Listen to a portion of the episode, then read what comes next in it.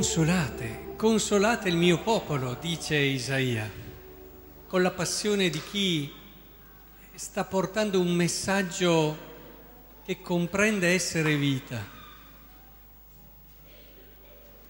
Ma oggi che abbiamo questi bimbi che domenica prossima due verranno battezzati, uno è appena stato battezzato, vorrei che comprendessimo cosa vuol dire consolare in senso cristiano. Perché questi bambini li introdurremo proprio a questo stile e a questa vita. Consolare, dunque, se pensiamo come si consola di solito, a me è capitato spesso di sentire persone che dinanzi a momenti difficili, a prove grosse, parenti, amici, conoscenti, si fanno vicino, ti dicono coraggio, coraggio, la vita è così, questa è la vita, bisogna accettarla, fatti forza e tira avanti. Questa è un po' la sintesi di quelle che sono le parole che si dicono quando si consola una persona che ha vissuto un dolore, un lutto molto forte o particolare. Beh, Oggi cercheremo di capire che questo non è lo stile cristiano e non è soprattutto il consolare cristiano. Noi non siamo persone che trasmettono questa idea di rassegnazione perché alla fine consolare, secondo lo stile che dicevo prima, è un po' un rassegnarsi, un accettare a forza una realtà e alla fine dire beh non sei solo, ci rassegniamo insieme. No, non è questo. E allora lasciamoci guidare dalla parola di Dio di oggi, che ci vuole condurre in una prospettiva differente. Ne approfitto col fatto che abbiamo l'inizio del Vangelo di Marco. È iniziato così. Inizio del Vangelo di Gesù Cristo, figlio di Dio. Quand'è? Quando è che l'avete già sentito? Inizio all'inizio della creazione, ad esempio, in principio c'era già un altro inizio, ancora prima, quando il Vangelo di Giovanni ci dice cosa è successo ancora prima della creazione dove l'amore era straordinario e proprio in questo amore è stata concepita l'idea di creare il mondo. In principio era il verbo, il verbo era presso Dio e il verbo era Dio.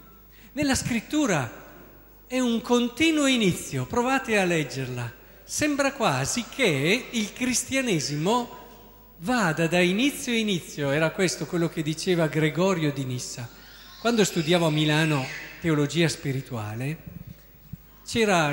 ho fatto un corso speciale e specifico su Gregorio di Nissa, uno dei tre cappadoci, San Basilio il Grande, Gregorio di Nissa e Gregorio Nazianzeno fondamentali nella riflessione teologica, soprattutto trinitaria.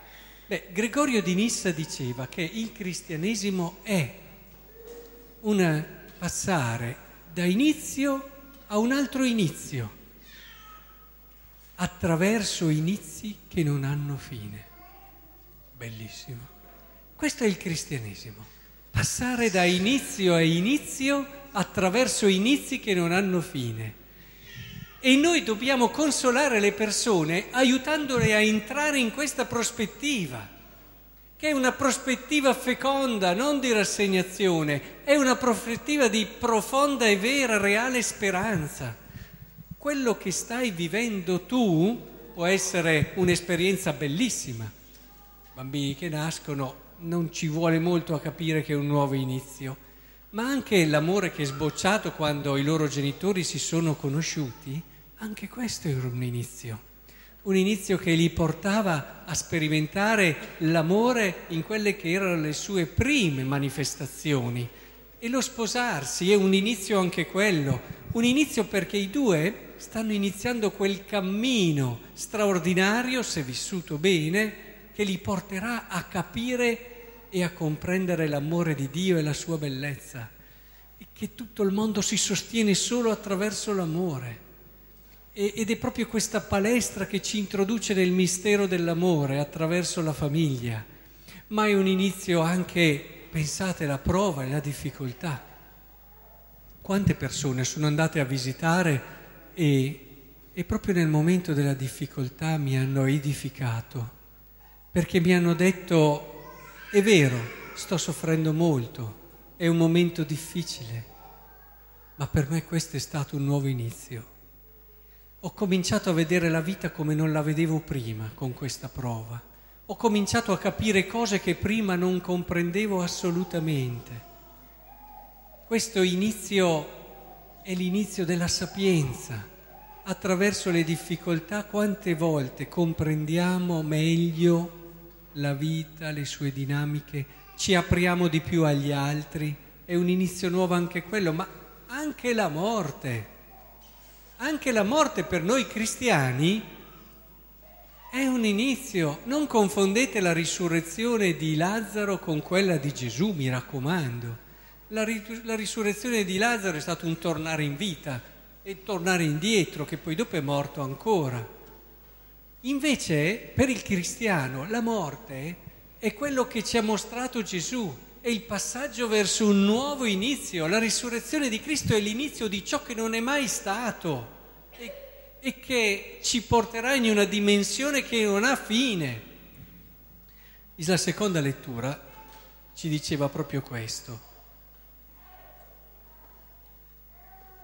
Noi infatti, secondo la sua promessa, aspettiamo nuovi cieli, una terra nuova il cristiano sa che non c'è situazione, compresa quella che sembra la situazione per antonomasia della fine, per eccellenza che è la morte, eh? signora morte la chiamavano alcuni, che anche quella lì può essere un nuovo inizio. Capite allora anche voi che a volte mi piace stare a chiacchierare anche con le persone anziane. Una delle cose che le persone anziane hanno imparato dalla vita è che ti dicono sempre è che tutto ha una fine. Tutto ha una fine. Ma non è così. È vero, l'esperienza ti insegna questo, ma non è così. Se impari attraverso la fede a leggere tutto quello che ti accade, la prospettiva si capovolge.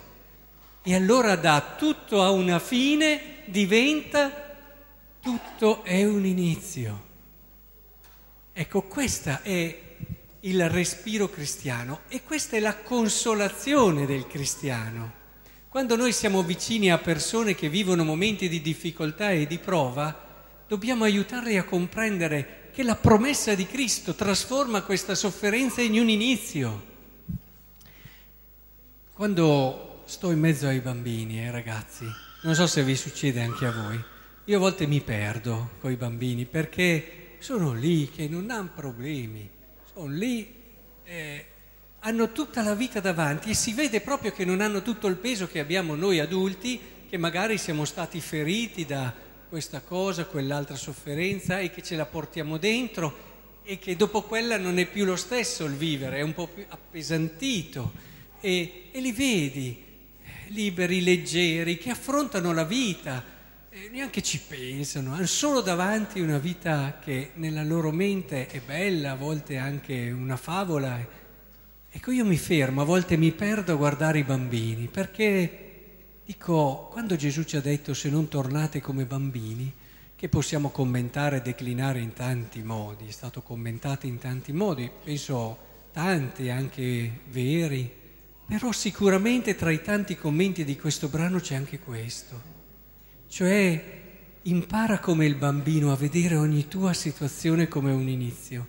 Allora non c'è niente da sorprendersi se si arriva a 40-50 anni e si è così giovani dentro, se si arriva a 50 anni di matrimonio, ormai settantenni, e si è giovani dentro e più freschi di coppie che sono sposi da due anni non c'è da sorprendersi se grazie al Vangelo questo inizio ti sta rigenerando ogni volta e ti sta proiettando verso quel futuro che è gravido della promessa di Dio.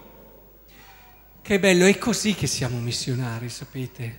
La gente non gli importa più niente, ormai si è stancata di parole, vede cosa succede, vede che quelli là dovevano fare in un certo modo e poi dopo hanno rubato e hanno fatto tante altre cose. Ormai sono schifati tutti delle parole, non se ne fa più niente nessuno. La gente però non ce la fa a rimanere insensibile ad uno che è felice, ad uno che ha la gioia e la giovinezza dentro ma non ce la fa se poi dopo è uno che ha 40, 50 anni, 70 anni e ha ancora quel sole lì nel cuore, non ce la fanno le persone a rimanere indifferenti.